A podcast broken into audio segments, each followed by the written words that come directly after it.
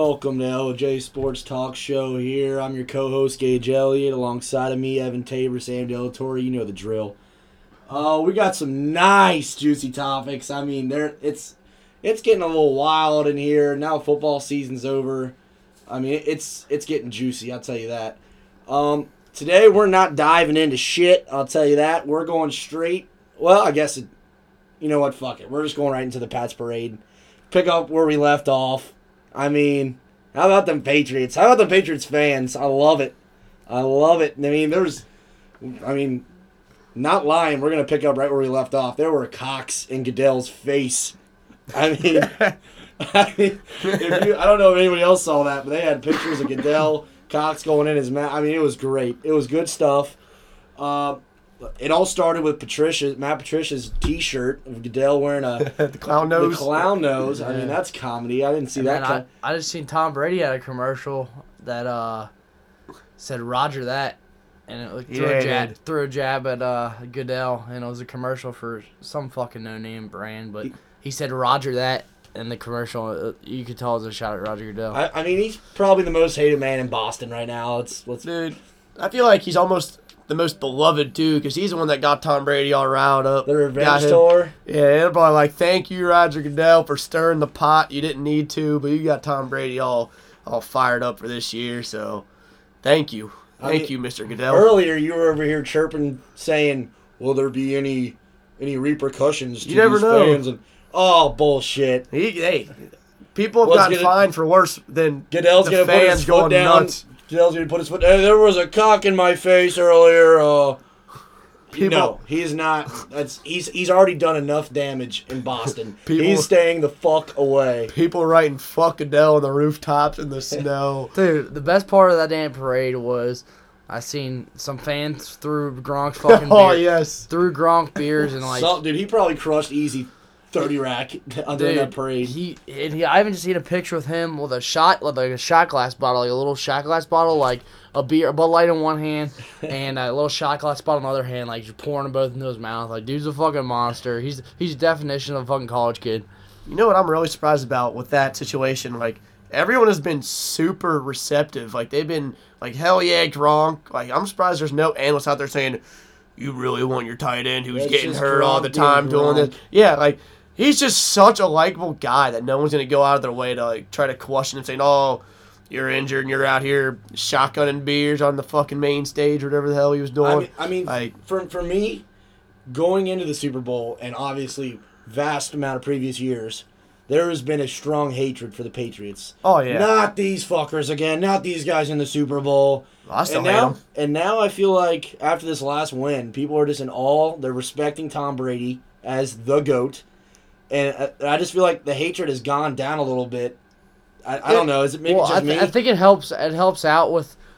First of all, I think the you look at it this way: Tom Brady gets suspended that four games could have been a blessing because you give him four games of rest, and At his age, Yeah, at his age, and you don't look like this. Oh no, Tom Brady's good. No, I've heard this multiple from multiple different sources. That could have been a blessing because you, you know, the Patriots. Patriots could have got an 0 4 and still would have won. Well, they only lost one game under Brady this year, yeah, so Seahawks. th- they could have won 11 if they could have won 4, lost one with Brady, won 11 5, still made playoffs, and still won the Super Bowl. What I'm saying is, those four games didn't mean shit to the Patriots. Like, and you resting Tom Brady, like, I think they, like, since you got up in age, why not do it every fucking And, year? yeah, if you take a step back and look at the whole thing, yeah. it was it was great for the Patriots. It got Tom Brady fired up. Yeah. The revenge tour, the whole nine yards. It got Boston fans all fired up, especially against Goodell. It it vastly increased the value of our backup quarterback Garoppolo. Which Yeah. is actually, I mean, that's a blessing and a curse because one, I bet you Belichick didn't want to show his hand with what he had in Garoppolo because now all these teams are be on his damn doorstep asking for him. Yeah, that's a good thing because you can probably rob a team like the Bears or the Browns and they- all right, get more Team C- value. But what if they wanted to keep him for after Brady Yeah, well, goes and you just showed his I'm hand sure of how Belichick good he will could? find another man. Well, yeah, but I mean, I mean, teams see what happened with Brock Osweiler when he went to the Texans. They paid him all that money, and he didn't do shit. Right? He didn't do jack shit under that big contract. And then, so are, is a team going to pay that much? They're going to give up that much to get Garoppolo? A dumbass team probably will. Dude, they, yeah, that's what I'm saying. They're just gonna. It's never ending because there's always gonna be a dumbass team. The Browns, the Tex. It's gonna always gonna be a dumbass team out there that's gonna pay big bucks.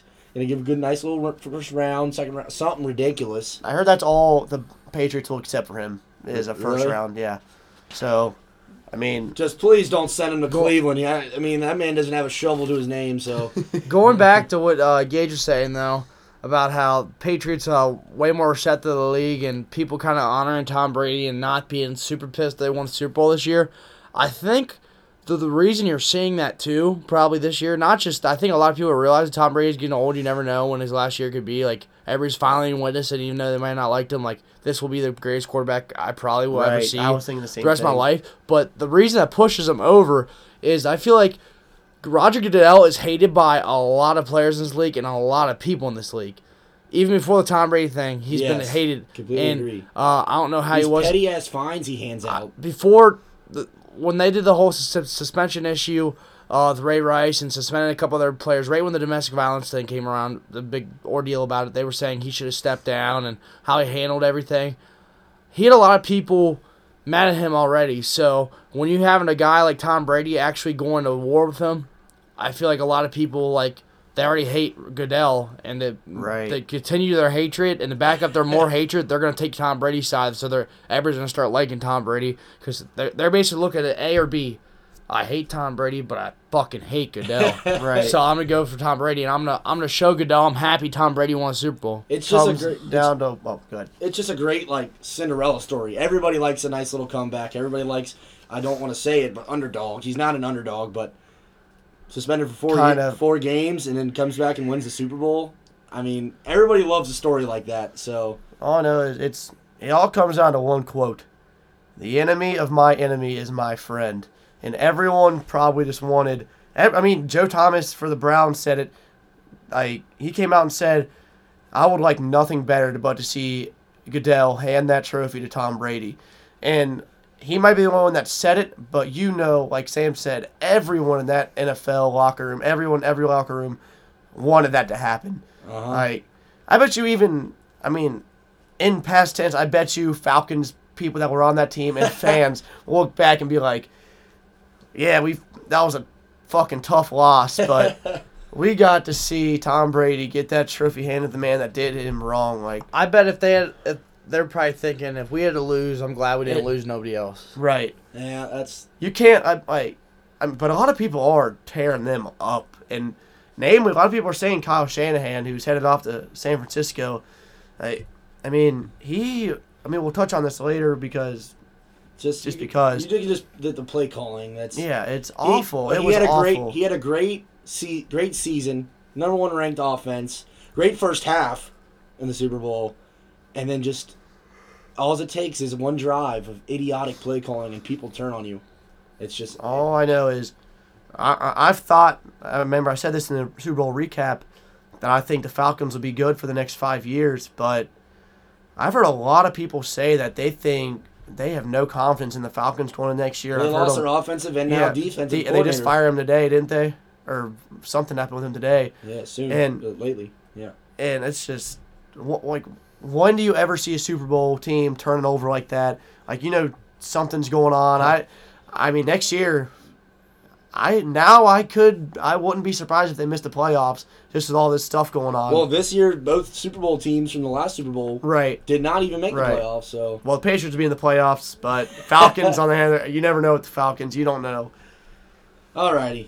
I think that's enough. We, we I mean we talked a lot of football in the last two episodes and we're gonna flip the switch over here to basketball. I mean, this this isn't college basketball, this isn't NBA talk here. We're going into high school hoops. LaMelo freaking ball on 92 points last night. It's insane. It's and he's a sophomore Alright. in high school. If you're if you're just listening to this podcast and you haven't heard about this, and you hear 92 points in a high school basketball game, which is 32 minutes in total, you're thinking, "Holy shit, this guy is going to be the best basketball player to ever play." But if you Google search and you find the highlight reel, it's awful. It's The- actually the worst 90 po- po- 92 points I've ever seen scored in my life. the guy didn't even go back on defense. First off, whoever they were playing, it must have been I, I don't know. It must have been like a charity game or some sort. they were playing like people with dementia or something. I don't know. Dementia. I don't know anything. I mean, they, they were playing four v five on defense, and they were getting steal after steal after steal, and he didn't even go back half past half court. He just stood there. They dish him the ball, and he'd go do a layup. Uh, it was a joke. These highlight this highlight reel is ridiculous. I mean, the kid, like I said, layups. He attempted twenty two freaking threes.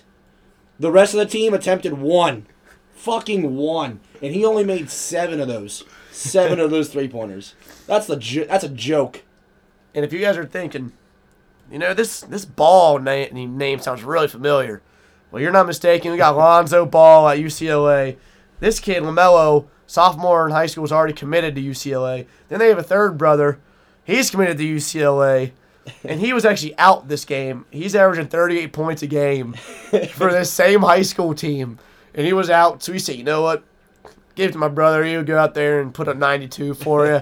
So this ball team, this ball family is literally insane. The the rest of the team, the next highest scoring on that team last night, twenty nine points. I don't know how many assists. Or You're whatever. telling me, uh, 29 points. Yeah, that's a career game for whoever that shit that guy is. Dude, that team That is guy is loaded. Yeah, that that guy is twenty nine points, career high. He's having the night of his life. Meanwhile, we have Sam watching the highlight video right next to us. they, they scored hundred. Uh, if mistake me if I'm wrong, it's either one hundred thirty six or one hundred forty six points in thirty two minutes. Yeah, Oh he my- literally, he literally don't get back on defense. He's the farthest he gets to close be on defense is half court. he just stops at mid court and They just turns playing- back around. They were around. playing four v five defense and getting steal after steal. So The credit re- credit to their defense. The defense. refs should have teed him up for cherry picking, even though you can't do that. throwing alley oops. He's sitting here throwing alley oops to his teammates. I mean, this, like I said, this, this, don't, nobody fall into the hype and make this kid think he's the next Michael Jordan or something. Because, I mean, it, it's just a terrible display of basketball. Look it up, J- please. Everyone listening, look up he is the damn he's highlight reel. awfully cocky. If I don't know, about a month ago Yeah, there oh was my a God. about a month ago there was another video released of him catching the tip off, taking a few dribbles, pointing at the half court line, took a step and lobbed her up there and sunk it. I mean, okay, congrats, bro. You made a three point shot. But if you if I was a head coach of that ball club, I'd be rattled. are you serious? I You know- think Mick Cronin's jacket would come off first ten sac- seconds. You know for a fact, if that coach would have said something to that kid, LeVar Ball, their pops would have been out there mid-court Oh yeah, raising hell. I don't know. You don't know who my boys are, but this is a this is like a serious question. All right, so his dad already came out and said that all three of his kids, no matter what, are one and done when they go to UCLA.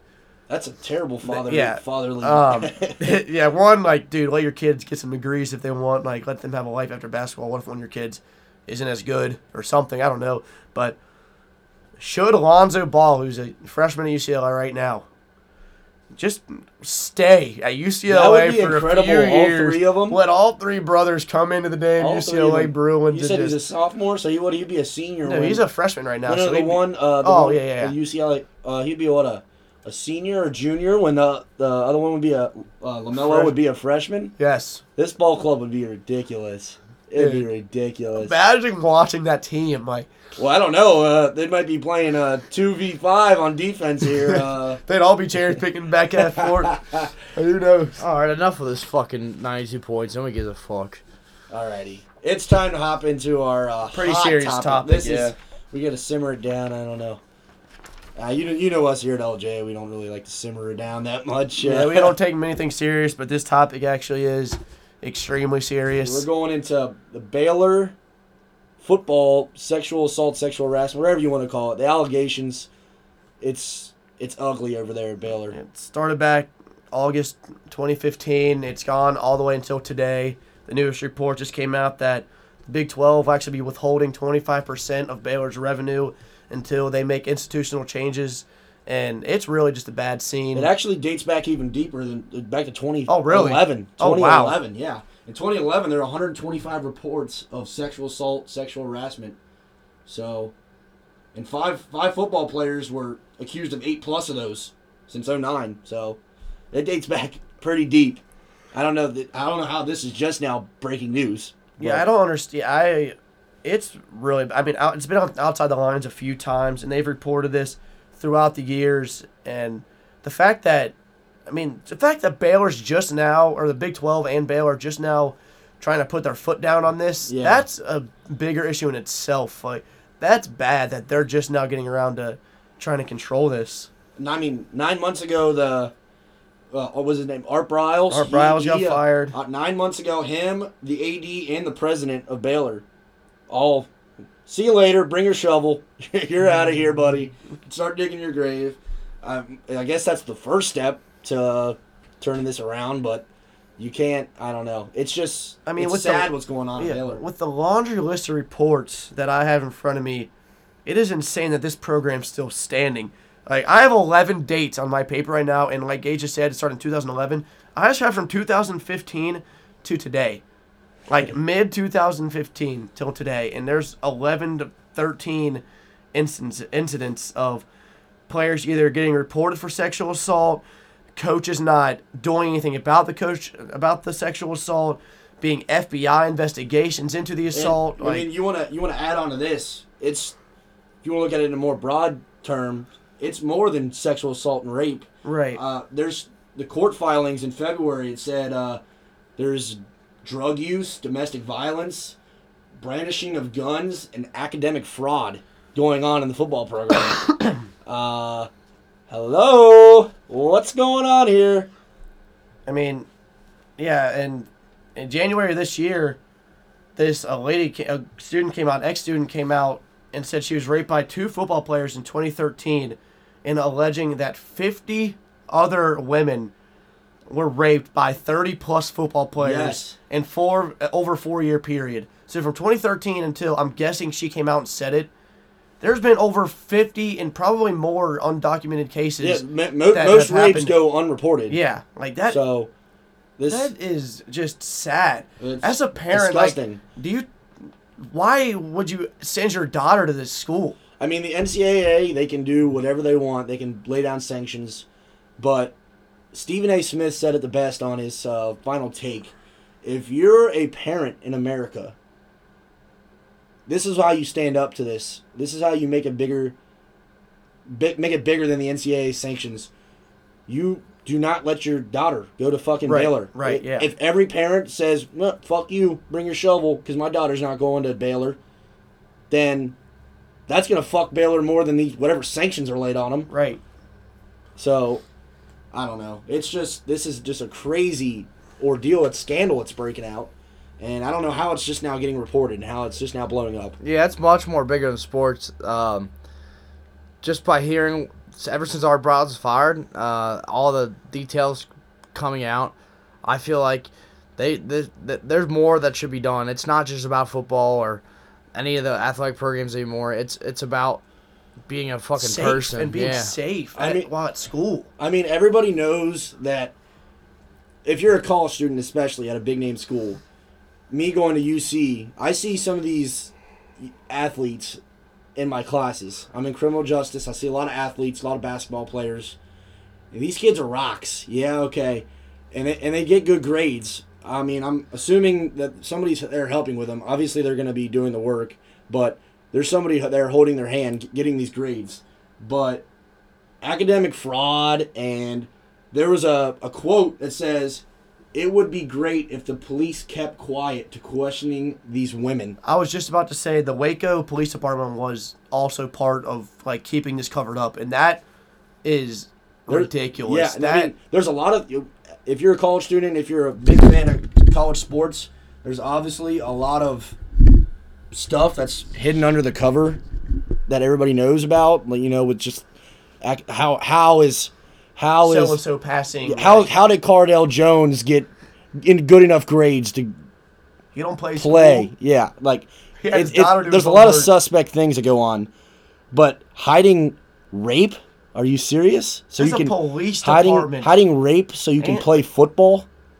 That's just that blows my mind. Yeah, one name that really stuck out to me. I mean, everyone's seen all the memes and everything, and all the pictures of Shawn Oakman with the, like, all the pictures of him just like the ref saying, "Oh, heads or tails," and he says, "We're getting the ball." He says, "Yes, sir. Baylor's getting the ball," or stupid shit like that. But this guy got accused of sexual assault a few times, and this guy is like 6'8", 260. This man, imagine being the girl in that situation. Yeah. Like, there's no way you're ever saying a word about that because having that guy fucking telling you to just keep quiet. Yeah. Like hell, fucking yeah, I'm keeping quiet. But I mean, there's it's no. it's like, more than uh, obviously if it's been going on for this long, it's not something. There's a few bad players that enter the program. Oh, right. I, this since starting since 2011, it's obviously became a mindset for a couple pl- like going in the locker room like, hey, dude, Yeah, I we just- just yeah, yeah. we just this and that to this woman here. Uh, I think there. I mean, there's been allegations of players getting massages and then purposely asking for favors and other walk indecent exposure throughout campus. I mean, this is just uh, nobody does that with a with that right head on their shoulders. It's just Right. it, it became a mindset like, hey, I'm on the football team. I deserve s- this, this, Right. this, this. No, buddy, you don't.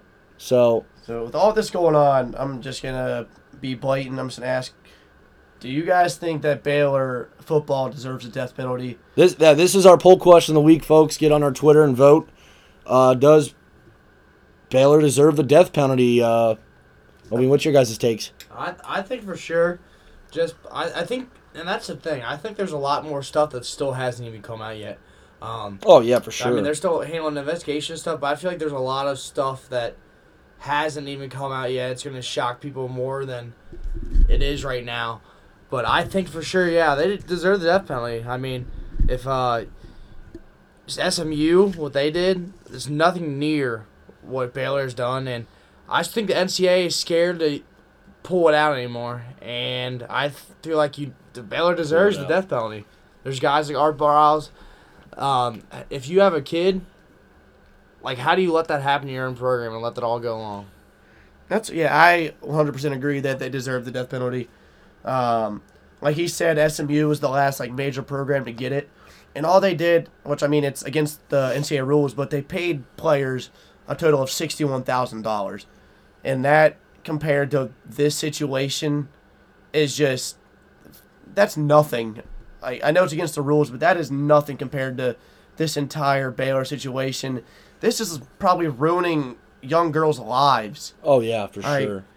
Are you young 17 to 21 year old lives are being ruined by these fucking football players and if they're not going to make a stand that's insane if they they deserve the death penalty no matter what I think there needs to be, to make this bigger, a former Baylor football player may or may not be in the pros right now that wasn't a part of these shenanigans, sort of stayed off to the side, but watched it happen, and him come out and finally say exactly what happened. it makes me wonder if like a RG3 or like a Josh Yes. Gordon were involved in this I mean Josh Gordon obviously we already know his troubles in the NFL I could definitely maybe not all the rape like all the rape allegations but I'm I'm 100% sure he was obviously involved in drugs and everything back then and I mean to be honest a lot of college athletes are and Oh, yeah. have drug backgrounds and everything but with all this opening up at Baylor yeah it would see it would be nice to have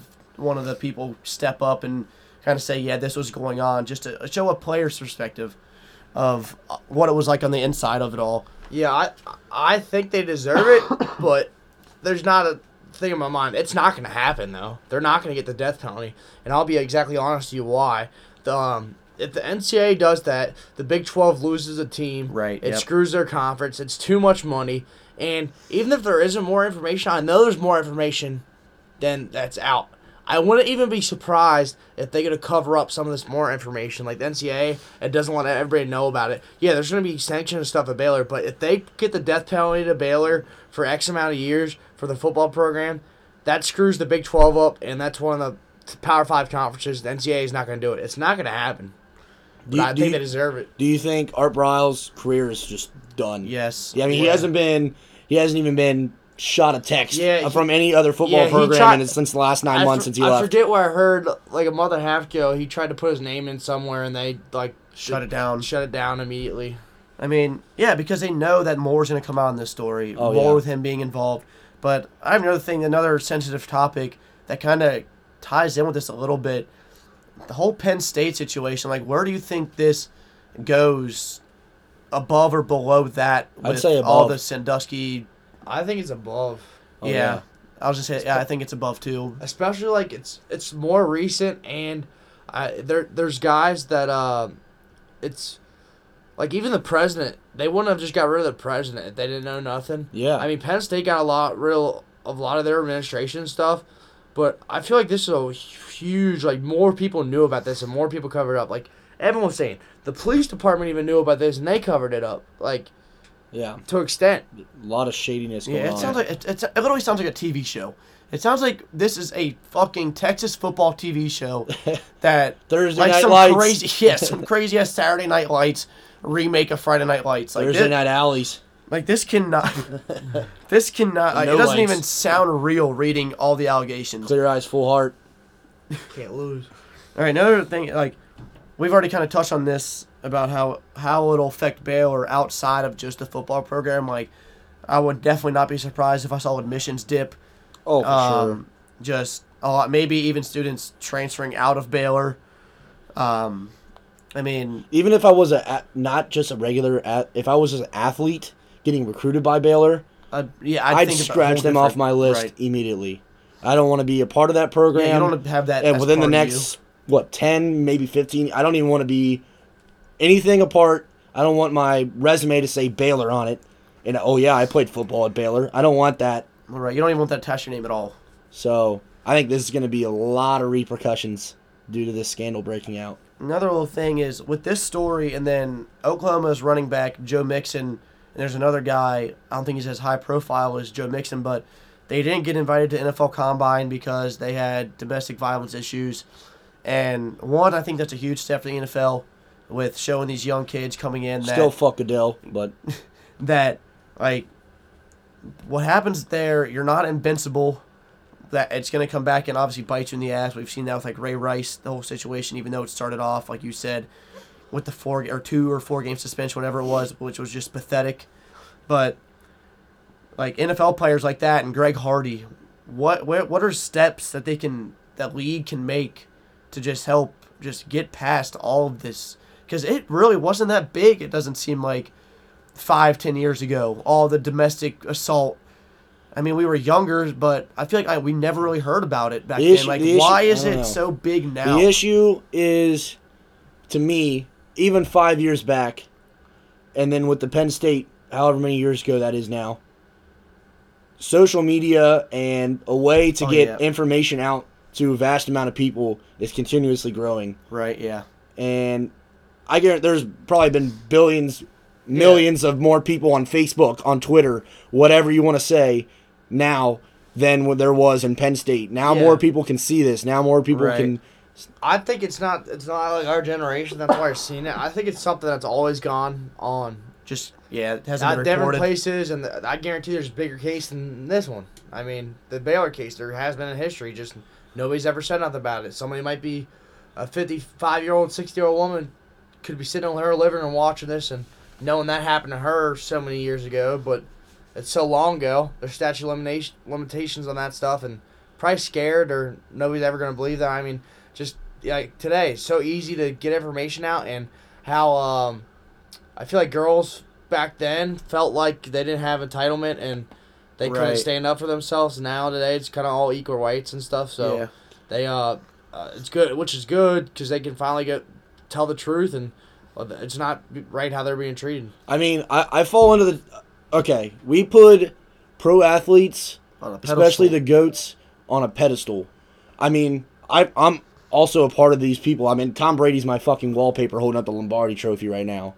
But nobody wants to. I mean, there's people coming at people's necks uh, with the whole Zeke, the Zeke's girlfriend, and, and then nobody wants to believe it. They don't think it's possible. Oh, Zeke would never do that. Are you kidding me? He is a saint.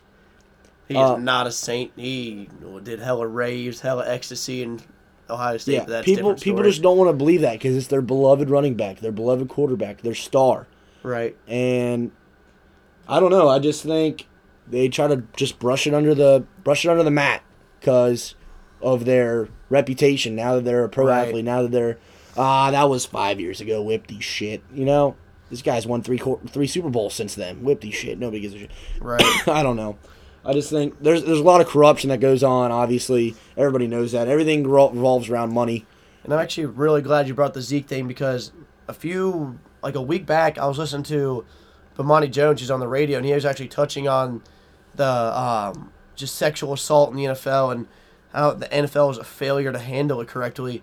And the main thing he touched on was the Zeke inform- the Zeke situation because there was another guy, another player that wasn't even on a roster who got a girl just came out and said that she was sexually assaulted. They didn't do any investigation, and the NFL suspended him for three games. He was a free agent, and he's just saying how the guy came out and said, "How can this guy get suspended when one?"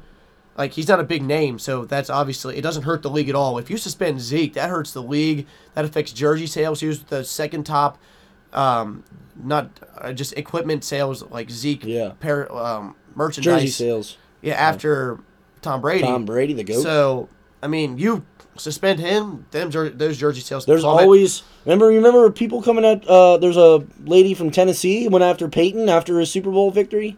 Oh yeah, and th- that's Yeah. the thing. Like people always say, because they try to come at him at the most opportune time, and that's, I mean, if it's true or not, like that's part of the issue. That's why sometimes people aren't believed, is because they come at him at the complete wrong time. If people wanted to come, I mean, if if Peyton Manning actually did that, you don't come after him after he just won a Super Bowl and ended his career. That's for sure getting brushed under the mat, you know. But if you come at him rook his rookie year, uh, that it might be a bigger. There might be bigger repercussions, No, bigger just because this. there's an accuser and everything, there's always in this world it's fucked up. Yeah, uh, this is not saying nothing against the victims, but there's always somebody looking for a handout, and like the Peyton Manning uh, thing, which kind of brushed underneath the table. Like, there's multiple situations where I feel like some people are making up lies. I'm not saying like this happens all the time, but making up lies just because they're a big name person. Maybe they used to name a big date athlete and they want money now, and they're gonna make up a lie, and the athlete might say, "All right, this is not true, but I'll give you money to shut up so people you don't make a bigger deal out of it." Right. Yeah. You can't believe every person that says they've been um, sex. They gotta have some type of evidence. Yeah, like the whole Zeke situation, there's like everyone has said no. Like everyone around Zeke has said no, that never happened. He himself obviously said it. Oh, yeah. He said he wasn't even dating her when he said when she made the at like the date that she made the accusation. She said they weren't even together. Like he said they weren't even together at the time, and it was what a month or so after he got drafted. yeah, So, that's part of the that, issue. yeah. They they bring it up way too late. Right. If you I'm said not it while saying, I'm, Ohio I'm State, saying if you don't if you get raped and you don't report it within the next day or so, It's just then the never report it. Right. But I'm saying, hop on your horse and ride down and fucking explain yourself. Right, the explain world's exactly what happened. fucked. Okay, it, the wor- the especially when you get into like the NFL, it's it's all just fucked. And if you don't say what you need to say at the right time, then shit like that's gonna happen, and it sucks. It really does because for all we know, there could be a lot more victims that have said it, and it's been true, and it's been thrown under the rug. And those people, that's because they have to live with the, the rest of their life with it Yes. and like and it sucks but it just happens sometimes not taking away from the situation but that it just happens Alrighty. Well, once again, uh, get on our Twitter page, vote. Do you think Baylor deserves the death penalty? And uh, we're gonna go to the next topic here. Our next topic, uh, we're gonna hit on uh, the new uh, Falcons uh, New offensive coordinator, Sark, baby, Sark. Sark. The old drunk bastard from Washington. Finally got his gig in the NFL I want to see old the Riverboat Gambler have a go to the bar. I would, I'd pay to watch Riverboat Gambler and old Sark here sit at the bar and just just listen in on a conversation. and if you guys two. don't have any idea what we're talking about I'm not even sure if Tommy it's a video Tomo's not a drinker though. he don't drink. as far as you know, No, he don't. He's not. He don't drink. okay, I didn't say you had to order anything. You got a fucking water. All I'm right. not sure I can hear Water saying, go to hell. I'm not sure if you guys. I don't know. I don't even know if it is a video, but Sark got drunk as fuck. Went out to a press conference or something with a bunch of reporters and players, and I think their families, and just giving a damn speech, and he's hammered. So I'm not sure if it's a video. I'm a or man. not. I'm 40. No, that's But- not him. What? There is a video. Is That was- there? That was at USC. Yeah, Yeah. I don't know if it. I- Yeah, I didn't was know on if it. fucking stage, fucking hammered. Yeah, he was. and it was the first time they've. Yeah, there's been an yeah, alcohol issues issue with it. there, yeah. Washington. It yeah, was all he's- over the place. he's there giving a fucking speech, hammered as shit. So this is um, I was gonna because he just Sark just got brought into Alabama. One game. One month game ago. since Kiffin left. since Kiffin left. He was there with Kiffin. Then after the semifinal game against Washington, bye bye Kiffin. He went off to Florida Atlantic, and Sark took over for the national championship. And as we saw, they lost to Clemson. Um, this first question, just right off the bat, do you think that the switch from Lane Kiffin to Sark for one game, the national fucking championship, blew that game? All right, I don't know if it blew it, but No, that I I I definitely say it had some repercussions to that switch. If you if you just switch an offense coordinator you had the whole season and you say, hey, uh, here's a new guy, uh, he should be able to get the job done. Obviously, it's not going to be the same. no, I, I don't. I, But- I completely disagree. I don't think I, I th- that would be taken away from Clemson. Um, Oh, yeah, Alabama put points up. It, that had nothing to do with it because if even though people didn't know that when Lane Kiffin was taken out of Alabama, he was still and the email chat still got phone calls. He was still putting his input. Yes, he was let go as the offensive coordinator in Alabama, but if you look at his interviews right after, he was still heavily involved, answering any questions uh, Sark had for him. Saban was still calling him. They just didn't want him to be directly involved in the game play, uh, directly involved on the field, calling plays. Um, I think Sarkisian was is just as good of a fucking play caller as uh, Lane Kiffin. The I, That's I, I actually think, a bad thing if you say it that way, because Lane Kiffin got let go because of damn play calling. yeah, I, I don't think it, I don't think it was. Um, no, I, I, I think Lane Kiffin's a hell of a ball coach still, but I, I don't think that has nothing to do with it. Clemson just beat them. They came back and beat them. You can't blame that on Steve Sarkisian. No, I'm not. Saying, I'm not blaming on Steve Sarkisian. I'm saying the chemistry that the team has with Lane Kiffin all year. They they're running his plays. They're running his offense all year, all year, all year. It's obviously working. Um, and then all of a sudden for the national championship, you just switch it, and obviously there's going to be some sort of like change. in There's no one- way there's nothing that exactly Well, the, the it be- chemistry changes. No, it would be. I, I completely disagree. It would be way different if Alabama only put up ten points. No, it would be way different. Alabama's. But who knows? They could have put up more points than they did. That that game was on the defense. I'm sorry. Well, yeah, You're what- saying that the Patriots just said, uh, "Okay, buddy, uh, we're gonna give you Chip Kelly instead of Josh McDaniels for the Super Bowl." Completely different situation. Um, it it matters each situation. You got to see it. Like you'd have to see it. Like if Chip, you'd have to that would actually have to happen, Gage. So, if Chip Kelly does does ever happen, then we can talk about it. But like my my opinion, you guys can. It's it's it's our opinions here. I I feel like them switching um had no that big of an impact. I don't think Lane Kiffin would have done that much better of a job. I mean, and you never know. I could have called a flick flicker and could have been a could have been a better play caller, but Yeah, I, I think that has nothing to do with it. I mean, Sarkisian is every place he's been. He's always been known as an offensive mastermind. So, I mean, him coming to Alabama just for the one game. I mean, it wasn't going to be a step down from Kiffin. I'm just saying, the chemistry. One for a young quarterback, that switch all of a sudden for a freshman quarterback going to the national championship. You're telling me that had no effect on one? I mean, just running Lane Kiffin's plate that builds trust between a quarterback and a offensive coordinator. You're saying there's no lack of, I'm not saying lack of trust, but less trust between Jalen Hurts, a freshman quarterback, playing the biggest game of his life, under a new offensive coordinator for one game, just random. Like, I can't say it won't have an effect because, and you can't either because you're not Jalen Hurts and I'm not either. But that's just um, familiarity. Any you- player I, that's been in I, the coach kind can of, say I, that. I, I, Evan. I, I doubt you'd be this stupid. But I don't know if Gage knows. You know they didn't. I just want to make sure. You, you know they didn't hire Lane Kiffin. I, you didn't know they didn't hire Sarkisian a week before this game. Sarkisian. Yeah, I know. Well, yeah, he's Sarkisian's been been on that. Sarkisian's been on the staff the whole year's offense analysis. So he was involved in all. Of, he was involved in everything in the offense. He was basically Kiffin's assistant, and then he's prevent office coordinator. So it's not like they were not familiar with him. I, yeah, no, but it's just it's still a whole different feel.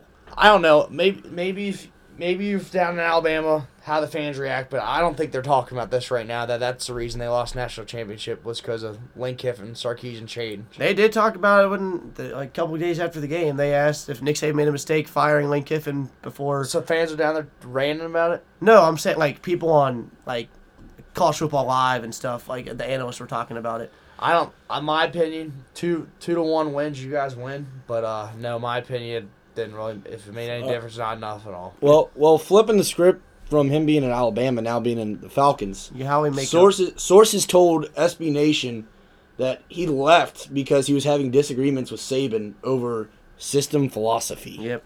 No, because if you do you do you think it's do you think that's horseshit or do you do you think? I mean, Yeah, it's a great fucking opportunity to go to the Falcons, the number one ranked offense I don't right trust now. that source. Um, I don't trust whoever the fuck that source Yeah, I actually is. have the same thing written down. I I, don't- think I- it was SB Nation, I, but I don't trust SB Nation source.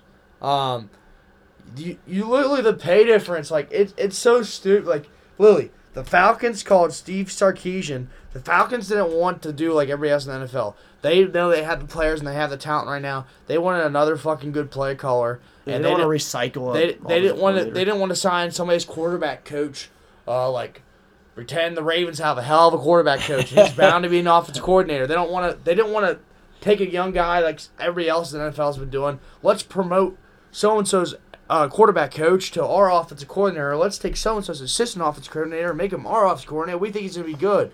No, they wanted a guy that didn't need um, no practice and no nothing. That ready to go in there and fire. And they knew Sarkisian. I didn't see it coming, but they knew Sarkisian had the experience. He's a head coach in college at two big time programs, and he's coaching at his third big time program as offensive coordinator. They wanted him, and if you're Sarkisian, I don't see why you want to do it because it's so it's so much a bigger money difference in the NFL um, than being an offense coordinator at Alabama. I mean, yeah, Alabama they get paid a lot of money, but I don't know about their contracts, but. I can guarantee you he's getting paid a hundreds of thousand dollars difference to Oh, be yeah. offense coordinator. Oh, yeah. In his eyes, he's probably thinking, "Look, the Falcons with me, we have a good chance to go back to the Super Bowl." He's looking at it that way. I don't think Sarkisian wants to stay in the NFL though. I, I think it's I think he's just trying to prop his resume back up to get another college coaching job. though. Right. And I think, I mean, this is just me. This might be a hot take. I'm not sure, but I think Sark might have more success than Kyle Shanahan is because if you look back at last year, the Falcons started off hot, and all of a sudden they just tanked at the end of the year. Their offense wasn't clicking the way it was supposed to. Matt Ryan was throwing red zone pick after red zone pick.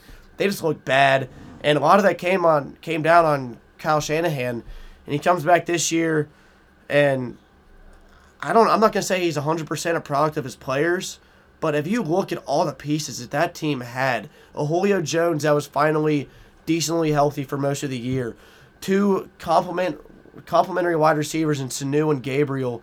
You have like four tight ends that caught a touchdown pass, and then the two runners in the backfield.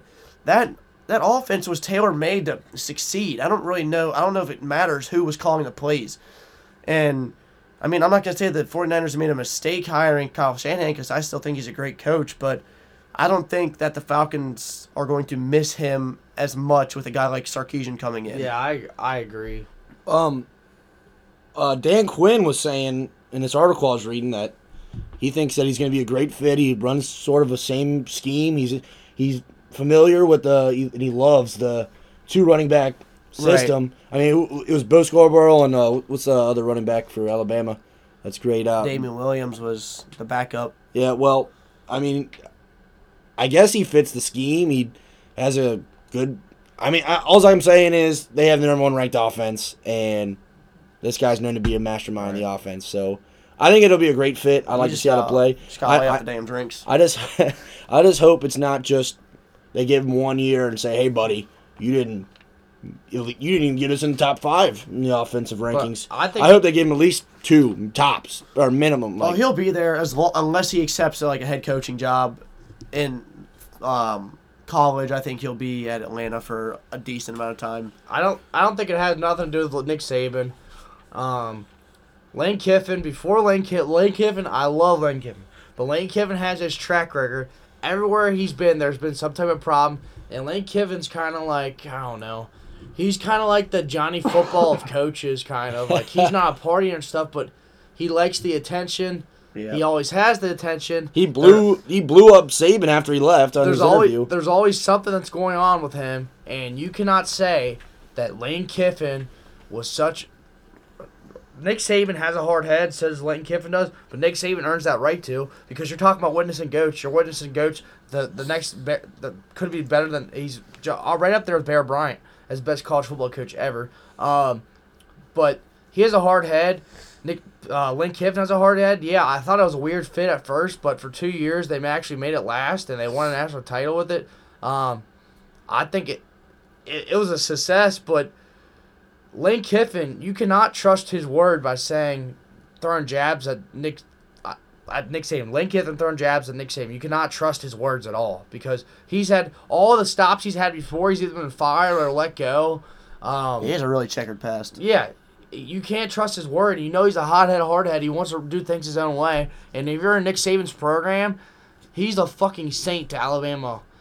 You're not gonna run the way you run. You run it his way. And I think that they headbutt a lot. So when they let go, and I don't think Sarkisian had no bad feelings at all. I don't trust those fucking sources. Uh, Nick Saban did Sarkisian a fucking huge favor for bringing him in when nobody else would bring him in. All I gotta say is I got one thing to squash all this fucking beef between apparently Lane Kiffin and Nick Saban. Lane Kiffin, you're at Florida Atlantic. Shut the fuck up. Nick Saban's got the best damn program in the country, and you are probably like the 14th ranked program in Florida. So, um, so but I'm gonna revert back to Kyle Shanahan. There's reports Huge that fan. with him him going out to the 49ers. I've heard reports that this man wants to bring Matt Schaub out there to sling the oh, I pigskin. did hear that. Like I don't, I, I don't know if it's to be a starter or to be a backup, like to help groom some young quarterback they're gonna bring in, maybe like a Mitch Trubisky, Deshaun Watson, who knows? But all I know is they don't got a quarterback out there now. So for for all we know, Matt Shit. Schaub could be the damn savior. It might not be 49er land. Cleveland. It might be Niners too. Bring your fucking shovel. Yeah, dude. There's two. There's one in the. There's one in the Midwest. There's one in the fucking West. There's two graveyards in the NFL this year. But uh, but going back to the Alabama, because I've heard a lot of buzz going around that's saying should Saban, you're an Alabama fan here, Sam, should Saban reach out to Chip Kelly? No.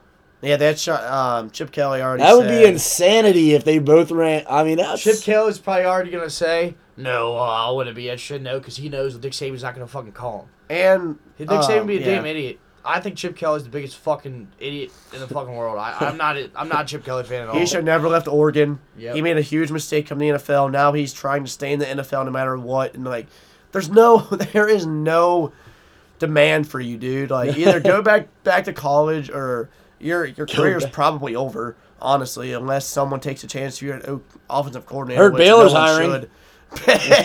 Yeah, I don't know what his obsession is with the NFL. Like, why he wants to stay in the NFL so bad. He'd be a 'Cause he's success- lazy. He'd be a successful college coach. I mean, that's I'm not gonna say lazy because obviously NFL players have. I mean, NFL coaches have a shit ton on their plate, but you don't have to go recruit players. You don't have to go travel across the country to go talk to these kids, go into their homes, and that's part of the reason why he doesn't want to go back to college is because he doesn't want to do that. I mean, there's been report people actually like said that that's like the main reason why he does not want to go back to college is because recruiting. And honestly, I think that's kind of bullshit. Like, how does that make you feel as one of those kids that went to Oregon under Chip Kelly, knowing that you were almost like a chore to him, that like, you were literally nothing but a star, and you made you In your hometown. help you help build his resume. Like, I think that's like I honestly would take like offense to that being one of the players if it came out of Oregon being under him. But. Yeah, Chip Chip Kelly is. Well, I mean, when he coached at Oregon, every year besides one in his tenure, they finished in the top five. Yeah, and they choked every year in their bowl game. So congratulations. Well, I'm pretty Kelly. sure. Uh, did they beat Ohio State? they did not. They didn't beat Ohio No. State. I'm a fucking retard. The only time, other time we played besides the national championship a couple years ago was in the Rose Bowl. and We beat them by nine. Oh, that's what it was. That's what it was. Well, shit. What's we got for the next topic here? we got some. We got some bracketology, some college basketball. It's a month left in the season, and this is when this who's hot, who's not time right now. I mean, Gage's beloved Duke Blue Devils. They're starting- hot. Wait for tomorrow, baby. North I would not say hot unless they win tomorrow. Yeah, they, they win they're tomorrow. warm. I say They're heating up if you're playing beer games, pong. a few games, it doesn't mean you're hot. So what I'm gonna do is I'm gonna open up the I'm gonna open up the floor to who you guys think will be the top, the number one seeds, the four seeds, and then who will be the number one overall Well, seed. unfortunately, I think that Gonzaga is going to be a number one seed. Yep, I think by Because default what they they say, be. uh, St. Mary's, they play St. Mary's later this week. well, yeah, probably they're probably gonna beat them by about forty. Huge rivalry, huge battle for Gonzaga. Yeah, you can fucking rot in hell, Gonzaga. So unfortunately, I think they'll be up there. Uh, Villanova for sure. um, yeah, I'm gonna go So to Villanova. Gonzaga, Villanova, I think for sure locked in. Yeah, I got my top four. My number one is Kansas. Oh yeah, My, I think my they're overall my favorite one, team going either into Kansas the or tournament already. Villanova. Villanova is my favorite. Kansas, Villanova, Gonzaga, and then my my little stretch. It's not too much of a stretch, but I mean, they they're susceptible to weird losses. I got Oregon, my my last number number one seed. They just came off a huge win against Arizona. They play UCLA, I think, in the next couple days. That's a must win for That them though. that will be a huge game for them. Um, I mean, it's hard for me to pick an ACC school because how tough that conference is this year. Uh, same with the Big Twelve, just the, they're really top heavy Big Twelve. Uh, I mean, you got schools like Oklahoma State. Did they just beat? Not Oklahoma State. Uh, one of the teams just lost yesterday. That UCLA game and uh, Oregon could possibly decide who's going to get the one seed because Right. if UCLA wins that, that could push them and then maybe get a one seed. Somehow, right now, Joe already has UCLA as a four, a four seed. They're what, twenty-one and three, I think. Uh, Four losses tops as a four seed. Are you kidding me? Dude, that team is probably the di- most dynamic offense in basketball when they get Best four seed ever. They have lost. They did lose the I think Oregon earlier this year though. They did, yeah. They uh, at Oregon. That was their first loss of the year. Yep. Um, I don't know how much you guys have like. I, I know you pointed out Maryland the other day, the other episode. They actually just lost to Penn State yesterday. Fucking heartbreaker. Um, but who do you guys have Who's as your- like a dark horse? your sneaky team. Here's some sneaky Little team. sneaky, sneaky, sneaky. If you, I have mine written down, so if you guys need a little time to think, It's, then it's not. Uh, I mean UC. I'm not gonna say UC. No, I think UC sneaky to everybody else is on Cincinnati. right, yeah, I was gonna say the same thing. To to my outside, uh, I would say probably Notre Dame because they weren't even ranked coming this year. It took them to get to like 13 and 0 or something crazy before they even got fucking ranked. And I think they uh they're playing with a little bit of passion this year, and they're they're pretty good. I've seen them play a couple times, and uh, they're they're kind of my dark horse. I mean, in mine right now, I'm gonna stay in the state of Indiana. I got Purdue. They've been playing pretty solid basketball the past couple weeks. They got that one big man too. Uh, Caleb Swanigan is a fucking monster. He's got he leads the nation in double doubles. I think it's twenty. Um, they are shooting forty two percent from three pointer, and as I mean, you got that inside out scoring. You got you can do it both. You got that Edwards too. I mean, yeah, they got a lot of shooters that I mean, if you everyone knows the NCAA tournament, if you can put the ball in the damn basket, Yeah. you're gonna make it far, and because it's not very far between game and shooting, fucking just as well as defense. 92 points. If you got a LaMelo Ball on your team, uh, I you mean, might make it a little deep in the play uh, in a. Uh, you know what I'm It's talking kind about. of it's kind of funny you Purdue because they'll be mentioning our pick of the week uh, Oh. segment later. All right, and this is this is a homer, a little homer stat for us here. And Sam thought I was stretching saying the tri-state, but for all you don't know, the tri-state is in fact Ohio, Kentucky, and Indiana. um, we got a ten teams right now that are in the tournament field, but according to Joe Lunardi, got UC as a four seed, Xavier six, Indiana eleven in a playing game, Dayton a nine seed, Butler a six seed, Notre Dame, as you said, a seven seed, Kentucky is a three, Purdue is a five, Louisville right now is a two, but they just lost to Virginia, so who knows if that'll fluctuate at all. And Akron, the Akron Zips, find themselves in the tournament field at a 13 seed. So out of those teams, who do you see making the deepest run? I know me and you actually just touched on Akron for sure. two of those teams as our dark horses, but But yeah, like I, the, who I think makes the deepest run out of all those teams, it's probably Cincinnati or Kentucky. And the reason I would say, even though I'd like to see Notre Dame, like I think they are a dark horse. Uh, Kentucky or Cincinnati's and Kentucky has the fucking roster. It's just a matter of they'll put it all together. Um, UC could possibly have an easy road to make it to the Elite Eight. So that's why I say UC or uh, Kentucky. I think had the greatest chances to make it the farthest. I I'm going to say Louisville. I like I like Louisville. I like Louisville a lot. I mean, they just lost to Virginia, but they were also down four players. Um, Kentucky scares the shit out of me because, unlike all of Calipari's old young, like the young teams he's had in the past, like Anthony Davis or Karl-Anthony Towns, and uh, just an extreme amount of players I could list on those teams. Like they just don't seem like they have the edge that The those same teams had. Kentucky. They don't have like the like the just like cold blooded killer mentality. Like they're just gonna go out and just enforce their will on you. Like you don't I don't see that this year. I've watched a few games in the past couple weeks. LSU just took down took them down to the wire. I mean they were up by like twenty at one point, twenty five at one point, and they only won by seven. And it's LSU. They're one and ten in the SEC. Like that I mean that scares me. I know we're a month away from the tournament, but if you can't put away teams like LSU and you're gonna have teams, oh, obviously a lot better in the tournament. Like it, that that scares me going in. And Rick Pitino's one hell of a coach. Louisville. I mean, they got a bunch of talent. They've have they have some good wins. So if I had to choose a team, I'd say Louisville to make the deepest run. We don't have Bearcat believers in this place, but that's You- all right. We, we don't like them being fans. Do you anyway. think Duke is considered a dark horse? No, because it's Duke. Because it's Duke? Is that the only reason? Especially if they lose tomorrow. No, we're talking about. Do you think there's a Chill dark out, horse dude. after We're talking about Tri-State. Yeah, We're we're not talking talking about about Duke. teams. No, I, am you just interested on this dark horse. Do you think they're? No, they're not. No, they're, dude, they're they're not a fucking- dark They're a horse. blue They're blood in college basketball. Well, many you just fo- said Kentucky. Are you how many- serious? I said who's gonna make the deepest run in the tri-state You're, the teams in the tri-state. The dark horse is Notre Dame. His dark horse is Notre Dame, mine was Purdue. I don't know if you were fucking. Your, your, dark, your dark horse is Duke with like three or four five stars. Yeah. Rick and- dude, That's a huge oh, dark horse. here we go again. Who's your dark horse, Gage? Uh, Who's making further than the tri-state? Duke. fuck it. oh, I thought Um, we were talking about Tennessee, South Carolina, North Carolina tri-state. I didn't know what you're talking about.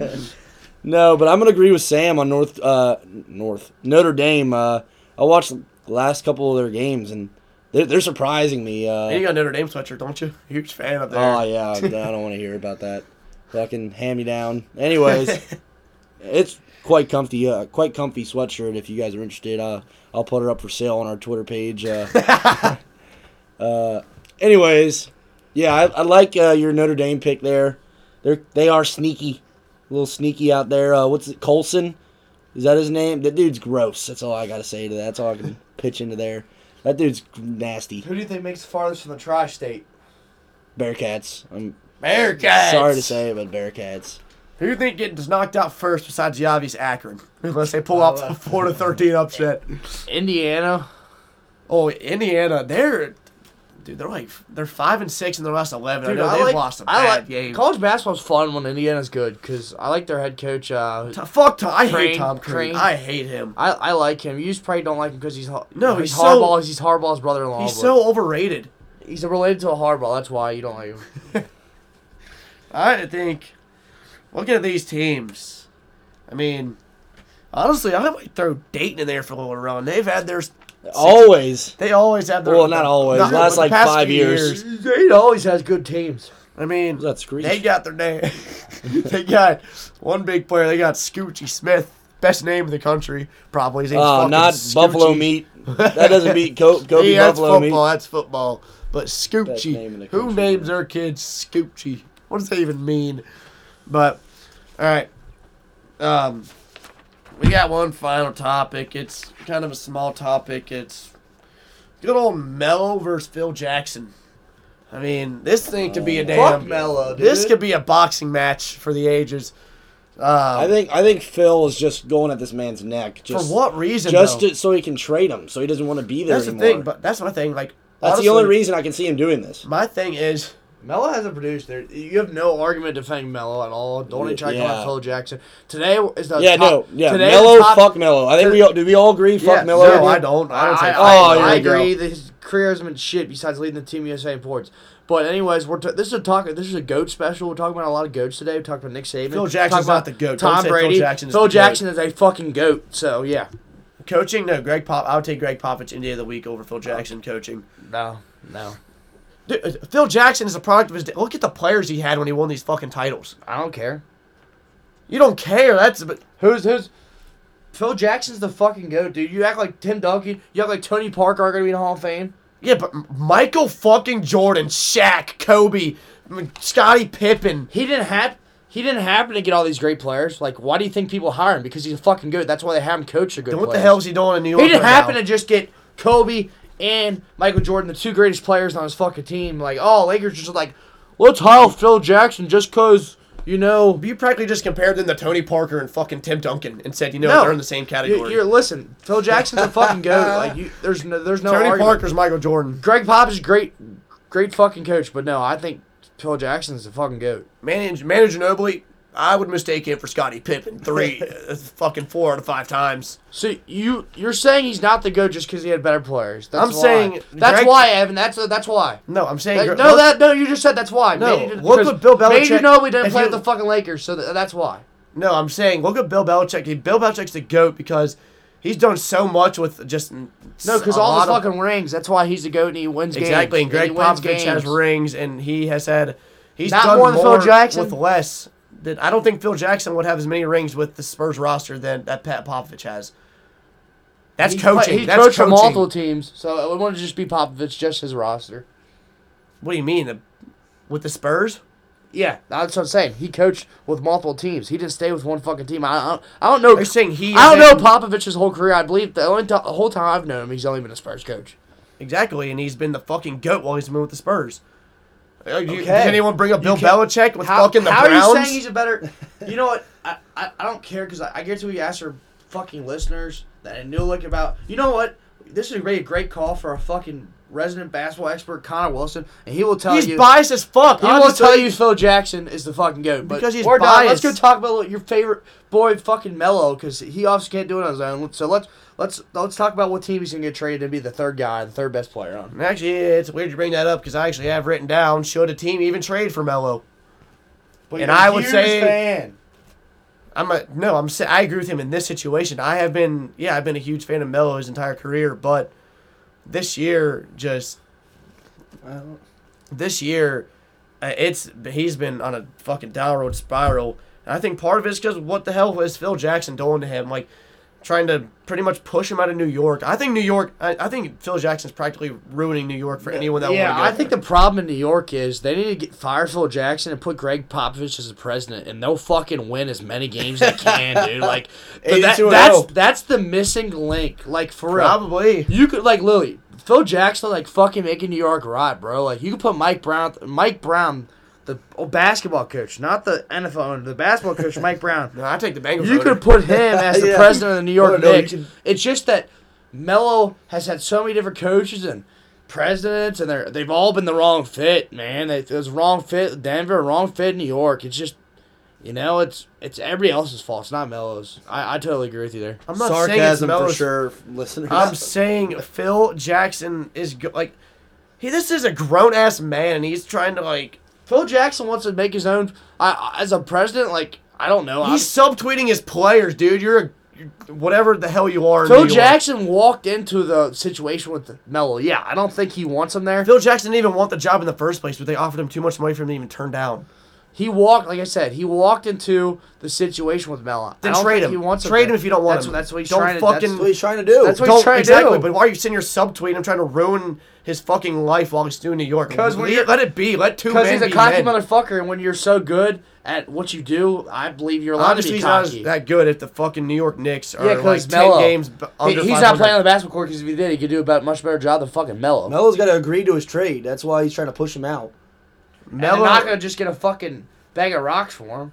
I mean, they if they, he wants him out so bad, why not? they wanted Kevin Love. He wants to change But Melo's mind. Like, the Cavs. dude, I do not want to be here anymore. I think Phil they- Jackson's gonna ride now my he's gonna do it. ass. Now I Melo's think- gonna do it out of spite. He's gonna stay in New York out of spite. I think- if it was respectful, I bet you he'd already be fucking gone. I think I think uh no and then he no fuck you take a couple steps back he just what did he do to his fans he fucking flicked off the fans the no, other he day. shushed them. He Shushed shushed them? them yeah fuck him because they're booing him. I don't care you don't shush your own fans I don't care what riled up no fuck that So you're gonna are you gonna say the same thing about John Wall and Bradley Beal calling out fucking Wizards fans for cheering for the Lakers at home games? but John Wall and Bradley Beal are fucking winning unlike Carmelo so It's still the same situation though. They're still calling out their fans. No, it's we're two different. Oh, but LeBron's situations. winning and he's just like your trying to get Popovich trades. comparing him because you're so mad. Phil Jackson, his career is tarnished because he happened to have good players on his teams. That's that makes him. I didn't say that. I'm just saying that. It's just saying that no. Look, you you're saying Phil Jackson had a bad career because he's had good players. It's his fault. He's had good players, two good, the greatest players of all time. He's coached. Obviously, I it's won- his fault. It's his fucking fault. Phil Jackson, you should not sleep tonight because you had fucking Michael Jordan and you had Kobe Bryant. You should not be able to sleep tonight. I wouldn't be able to sleep either. Okay, I knew that Greg Okay, I just, I, just, coaching me. I just wanted to make sure so that gets through my thick skull that uh, I heard that right. So I, I, I need to tell myself that when I go to bed tonight, I'm not sleeping because Phil Jackson better not be sleeping either. Because you know. I agree with you 100%. But no, the Cavs, Cavs don't. Want, I don't think the Cavs want to give up uh, love. The Knicks want love for uh, Melo, which I think would be a fair trade. happen. The Cavs don't want to give up love. They don't want to mess up the chemistry. They, they look at it as they think Kevin Love's a great piece to LeBron, and they won a ring last year. So what's stopping them from doing it? But I feel like LeBron being LeBron, and I think he even though deep down he says he's go. fine with the roster. I feel like he wants Melo because he, he gets he thinks he can get what he wants now. I mean, I mean, is it me or is there just a ridiculous amount of drama this year in the NBA? yeah, it, it's a With lot. Le- Le- LeBron and Charles Barkley A lot lately, of it's- a- Rondo calling out uh, who the fuck. Draymond Green just called out Charles Barkley too. well, Dude, Charles Barkley talks a lot of ridiculous. shit. It's a reality TV show in the NBA. right. Draymond Green said Charles Barkley doesn't have the right to talk because he doesn't have a ring, and everyone just tore him to shreds because of it. Like, I mean, Draymond Green is I fucking love it. I hate Draymond Green. I love but for that Green. quote, I fucking love him because Charles Barkley can get right now. No, I, Who would have Draymond Green having LeBron James back? Are you kidding me?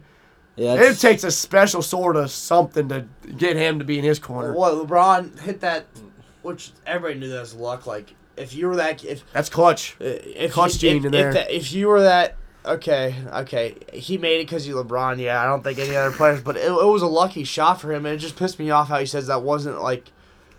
He, he said it wasn't a one in a million shot for him, but maybe for somebody else it is. Like, dude, you know, like Kobe Bryant can even tell you, like he if he made that shot, like he got lucky on it. Like he put it off the backboard, bro. You know, when you shoot a basketball, you don't aim for the backboard unless you're doing a layup. You don't think he's saying that kind of just taking a shot at everyone saying he can't make big shots, just fucking with people saying, for me, that's not one in a million. Like, ha ha ha. Like, I almost think he knows he's fucking kidding.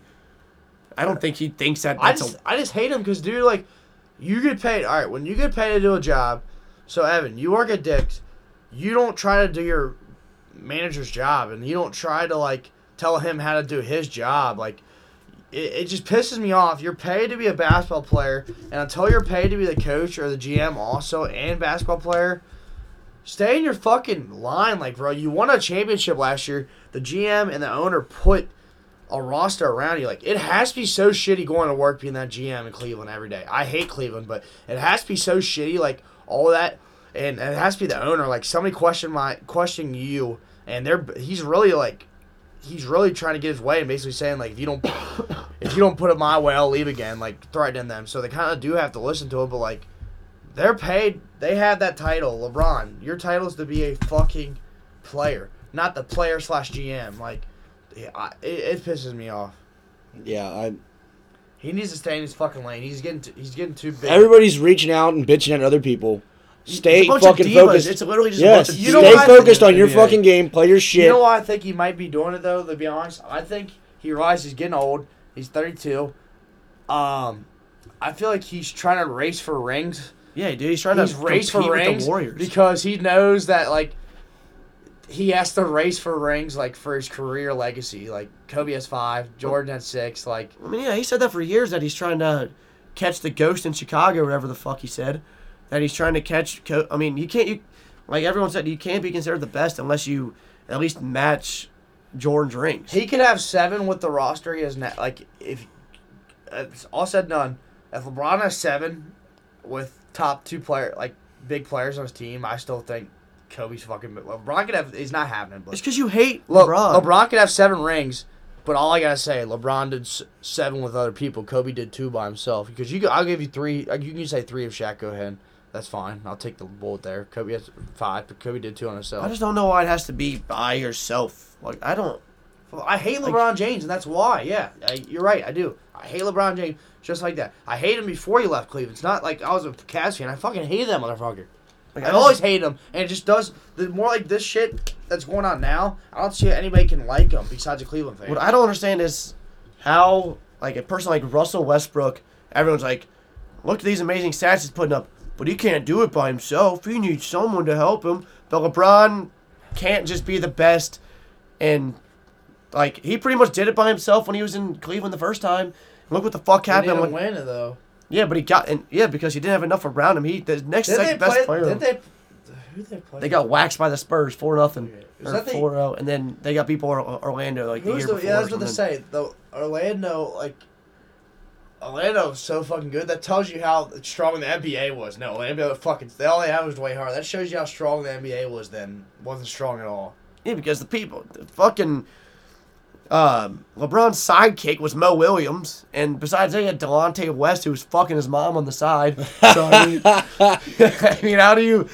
I mean, then he leaves, and literally, the Cavs get what like three straight years of lottery picks, not winning twenty games. Dude, then how- he comes back and he turns them into a sixty-five Dude, win how team. about Uh, Anthony Bennett?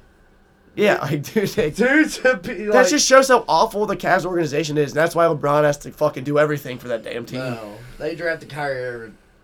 All right, yeah, they got one good draft pick from LeBron to Kyrie NBA, Irving. it's harder to get good. Like, uh, it- I mean, I think it, at least for me it is. Like NFL, like you could have the number one pick for five, like three, four straight years, and you're gonna like two or three of those players are gonna be impactful immediately. And the NBA, I feel like it's like one, like you could have five straight years, number one pick, and like realistically, your best chance is having one of those five being really good. Like, yeah, because if you think about, I mean, you have like 13 people on a damn roster, yeah, like, and then league's so much smaller. you you start five people, about eight people play, probably eight to nine people, and then I bet the first 20 people, besides a player like Draymond Green, who was a second round draft pick. The first 20 round peop 20 people are like the only people, and half of that don't even stay relevant. Yeah, they're the only ones even guaranteed really a spot on the roster Right. the first twenty picks. If that, I mean, that's Yeah. that might even be a stretch. Yeah, I mean, depending if it's a really deep class. I mean, Yeah. like the year that Kentucky had like their whole damn starting five coming out. I mean, fuck Kentucky. I mean when one fourth of the first twenty picks are kids from Kentucky, obviously the rest of the fifteen are going to be star players from whatever school they went to. So like you're like that, yeah, twenty kids, but maybe fifteen, like the lottery. That's why they call it the fucking lottery because you hit the lottery with these players. Hopefully, At the end of the day, it all comes down to this. They're having a fucking shovel sale in Cleveland right now. LeBron's trying to bury all of ownership and take over the whole damn organization. Alrighty, that sums up that topic. Uh, we're gonna head over to our final topic of the night, old Sam Delatorre's betting line. Uh, what do you got for us, Sam? What are we, two and one now. Two and I'm one. Two and one now. I forget what I told you about last time. Knicks over Bu- over Brooklyn. Um, yeah, and they covered like by uh, I think they covered by I don't know a few points. Four points, I think it was. Yeah. Um, tomorrow I got Purdue. Um, they are given two and a half to, is it Indiana? I believe I've I fucking lost. All I know, take Purdue tomorrow. Hold on. I was looking at it earlier. Um, He's so confident he don't even remember who they're playing. well, I'm telling you, I don't even give a fuck who they're playing. They're two and a half. Yeah, it is. Uh, they're playing Indiana at Indiana. They're minus two and a half. I would take Purdue. I think they're gonna win by like six. Put your money in Purdue. And we, My pick of the week. we actually got breaking news. One of our um, polls just went final from a past show.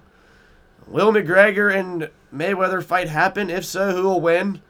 And 34% of the votes, which was the most, was yes, and McGregor will win. There were only 47 votes, but I mean, fuck it. And we also had another one of ours go final, was the Reds. The Reds went 68-94 last season. How do you think they'll do this season? And 62% of 47 votes said they will go 75 plus wins wow. next year. Wow, that's shocking. I mean, shit. I mean, I was listening to, I forget who the hell it was on the way here, and he said, um, he sees, even with Homer Bailey going down for the beginning of the year, he sees them as a 77 to 82 win ball club or something. No, 74 to 78 win ball club this year. So I mean, it goes Wow. it falls right in line. He must have voted in our poll. I don't know, but Alrighty, ladies and gentlemen, uh, that sums up our uh, episode today. Once again, follow us on Twitter at LJ underscore Sports Talk. Uh, if you want to email us some topics you'd like us to touch on, that's ljsportstalk at gmail.com. Once again, take Purdue. Uh, Sam Delatorre uh, didn't even know who the hell they're playing, but uh, he's got a lot of ver- confidence. very confident that they will cover. So follow us on uh, LJ. Follow us on Twitter. Vote in our poll question. Take Purdue. I don't know what the hell what the hell else you want from us, but we'll be back. Go Pats. Go Duke. And LJ Sports is out.